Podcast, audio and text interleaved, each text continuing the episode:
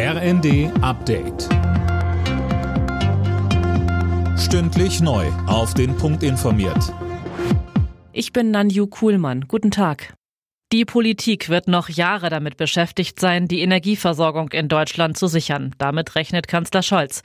Aktuell geht es vor allem darum, das Land auf einen Gasmangel vorzubereiten, sagte er in einer Videobotschaft.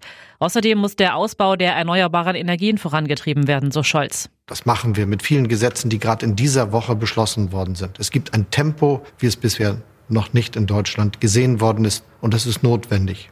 Und wir werden mit diesem Tempo es auch schaffen, ein klimaneutrales, wirtschaftlich starkes Industrieland zu sein. Verkehrsminister Wissing macht sich wegen des Erfolgs des 9-Euro-Tickets für bundesweit gültige Nahverkehrstickets stark.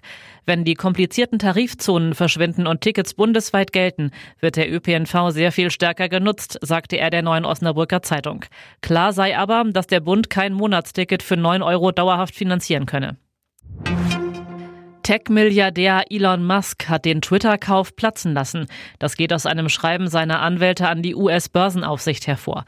Anna Löwer mit den Hintergründen. Demnach wirft Musk dem Unternehmen vor, nur unvollständige Informationen zur Zahl von Fake-Accounts auf Twitter herausgegeben zu haben und will die abgemachten 44 Milliarden Dollar nicht mehr zahlen. Dagegen will Twitter jetzt vorgehen und Musk juristisch zum Kauf zwingen. Eine von beiden Seiten getroffene Vereinbarung sieht eine Entschädigung von bis zu einer Milliarde Dollar vor, wenn sich eine Partei zurückzieht. Analysten befürchten jahrelange juristische Auseinandersetzungen.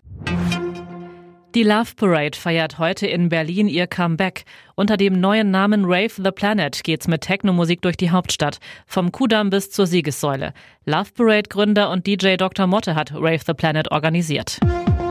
Alle Nachrichten auf rnd.de